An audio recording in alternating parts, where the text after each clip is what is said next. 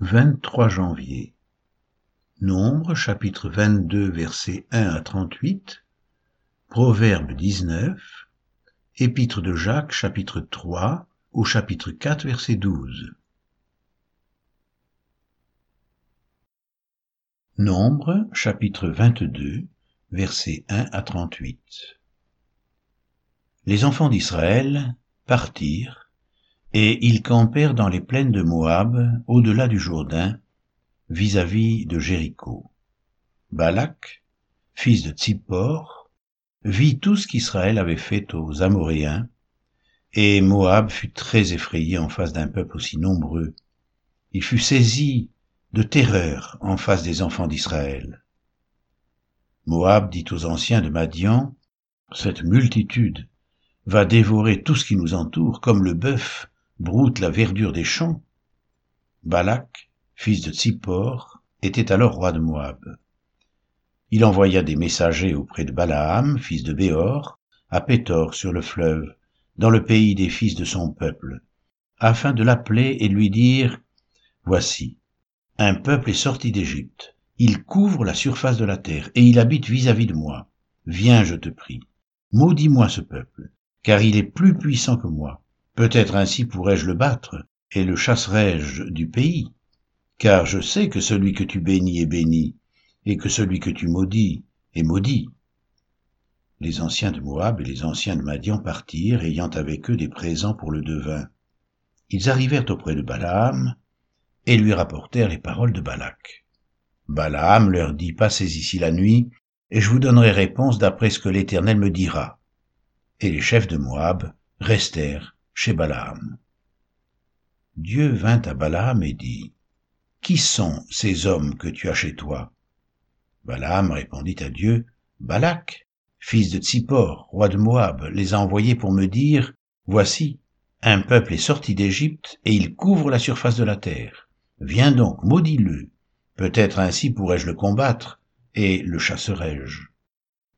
Dieu dit à Balaam, Tu n'iras point avec eux, tu ne maudiras point ce peuple, car il est béni. Balaam se leva le matin, et il dit au chef de Balak, Allez dans votre pays, car l'Éternel refuse de me laisser aller avec vous.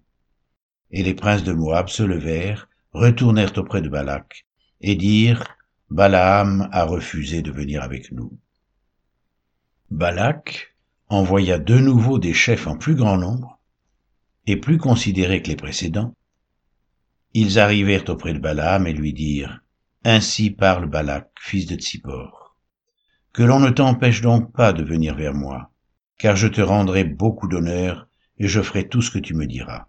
Viens, je te prie, maudis-moi ce peuple. Balaam répondit et dit au serviteur de Balak, Quand Balak me donnerait sa maison pleine d'argent et d'or, je ne pourrai faire aucune chose ni petite ni grande contre l'ordre de l'Éternel mon Dieu. Maintenant, je vous prie, restez ici cette nuit, et je saurai ce que l'Éternel me dira encore. Dieu vint à Balaam pendant la nuit et lui dit, Puisque ces hommes sont venus pour t'appeler, lève-toi, va avec eux, mais tu feras ce que je te dirai. Balaam se leva le matin, sella son âne, et partit avec les chefs de Moab. La colère de Dieu s'enflamma parce qu'il était parti et l'ange de l'Éternel se plaça sur le chemin pour lui résister. Balaam était monté sur son ânesse, et ses deux serviteurs étaient avec lui. L'ânesse vit l'ange de l'Éternel qui se tenait sur le chemin, son épée nue dans la main. Elle se détourna du chemin et alla dans les champs. Balaam frappa l'ânesse pour la ramener dans le chemin. L'ange de l'Éternel se plaça dans un sentier entre les vignes. Il y avait un mur de chaque côté. L'ânesse vit l'ange de l'Éternel, elle se serra contre le mur et pressa le pied de Balaam contre le mur. Balaam la frappa de nouveau. L'ange de l'Éternel passa plus loin et se plaça dans un lieu où il n'y avait point d'espace pour se détourner à droite ou à gauche. L'ânesse vit l'ange de l'Éternel, et elle s'abattit sous Balaam. La colère de Balaam s'enflamma, et il frappa l'ânesse avec un bâton. L'Éternel ouvrit la bouche de l'ânesse, et elle dit à Balaam, Que t'ai-je fait pour que tu m'aies frappé déjà trois fois? Balaam répondit à l'ânesse, c'est parce que tu t'es moqué de moi. Si j'avais une épée dans la main, je te tuerais à l'instant.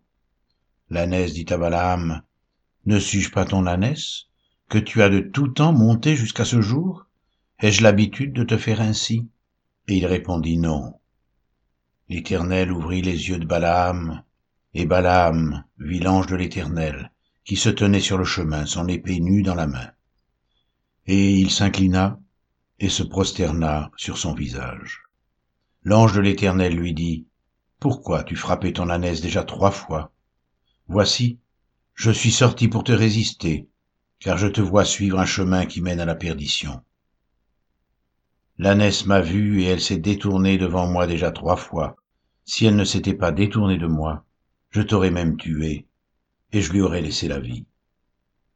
Balaam dit à l'ange de l'Éternel, J'ai péché, car je ne savais pas que tu t'étais placé au-devant de moi sur le chemin, et maintenant, si tu me désapprouves, je m'en retournerai.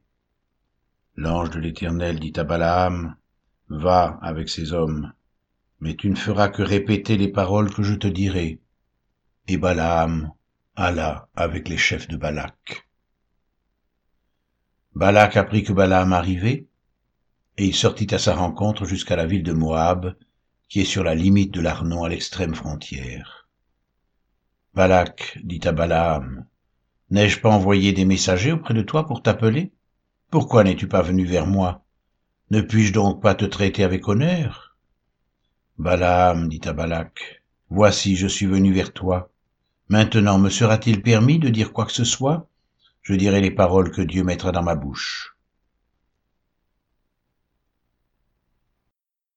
Proverbe 19 Mieux vaut le pauvre qui marche dans son intégrité que l'homme qui a des lèvres perverses et qui est un insensé. Le manque de science n'est bon pour personne, et celui qui précipite ses pas tombe dans le péché. La folie de l'homme pervertit sa voix, et c'est contre l'Éternel que son cœur s'irrite.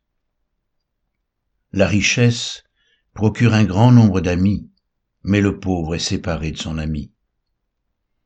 Le faux témoin ne restera pas impuni, et celui qui dit des mensonges n'échappera pas.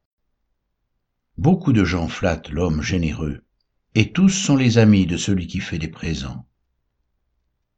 Tous les frères du pauvre le haïssent, combien plus ses amis s'éloignent-ils de lui? Il leur adresse des paroles suppliantes, mais ils disparaissent.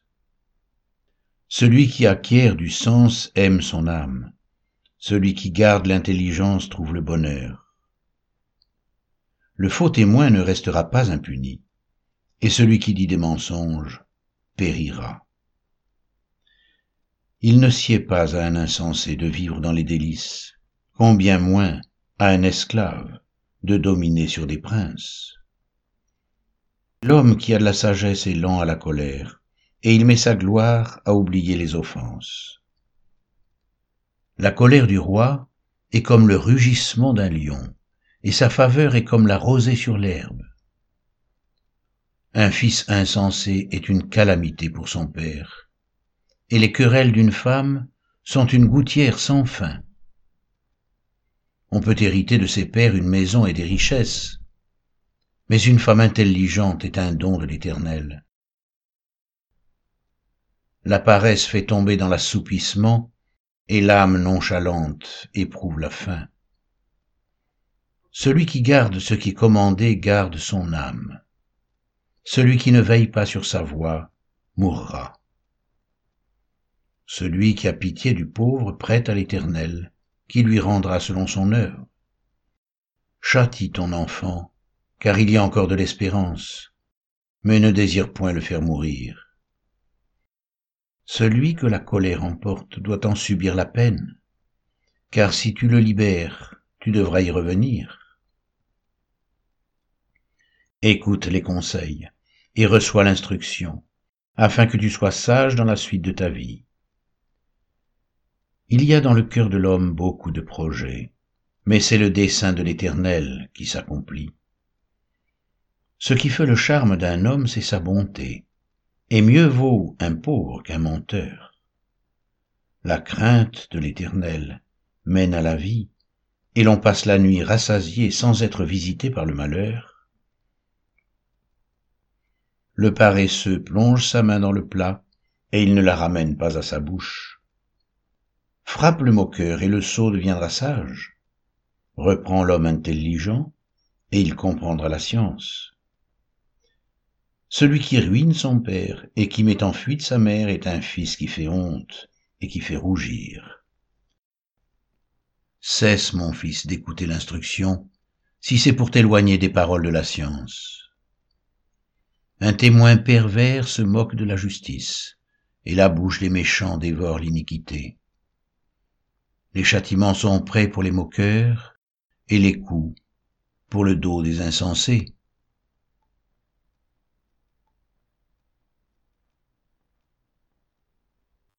Épître de Jacques, chapitre 3, versets 1 à 18.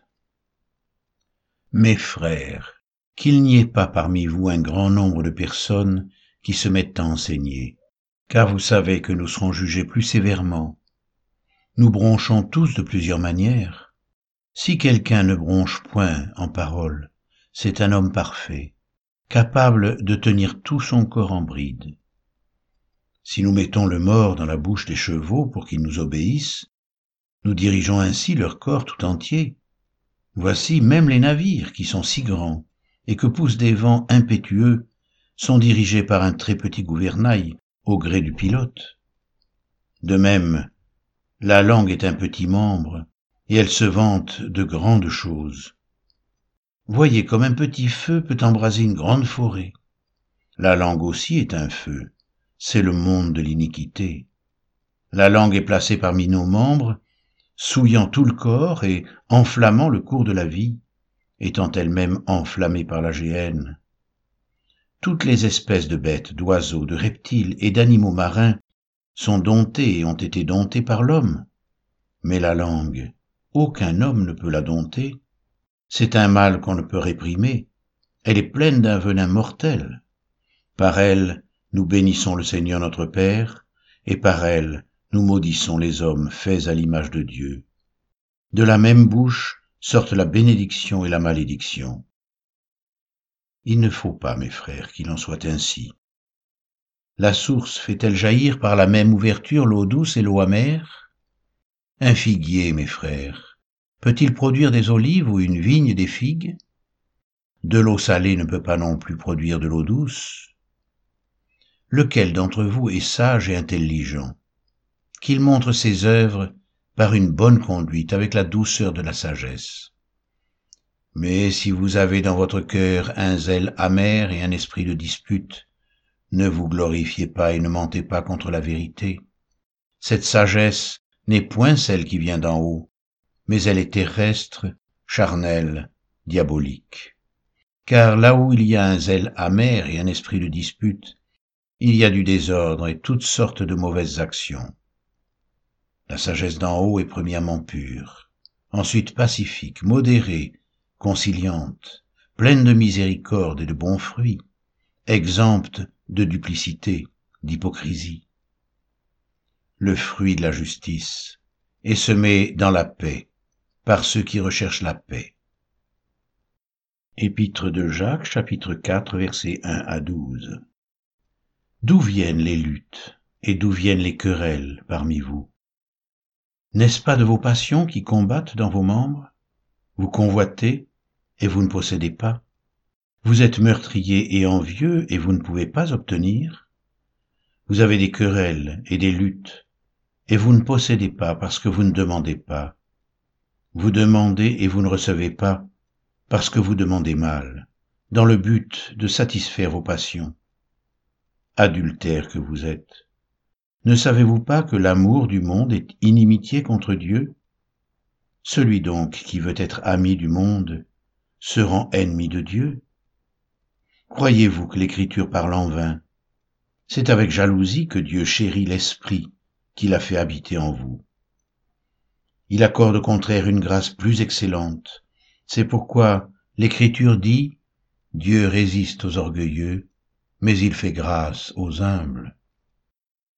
Soumettez-vous donc à Dieu, résistez au diable, et il fuira loin de vous.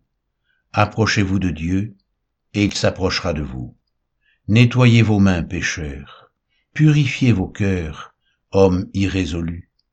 Sentez votre misère, soyez dans le deuil et dans les larmes, que votre rire se change en deuil et votre joie en tristesse. Humiliez-vous devant le Seigneur, et il vous élèvera. Ne parlez point mal les uns des autres, frères. Celui qui parle mal d'un frère, ou qui juge son frère, parle mal de la loi et juge la loi. Or, si tu juges la loi, tu n'es pas observateur de la loi, mais tu en es juge. Un seul est législateur et juge, c'est celui qui peut sauver et perdre. Mais toi, qui es-tu qui juge le prochain?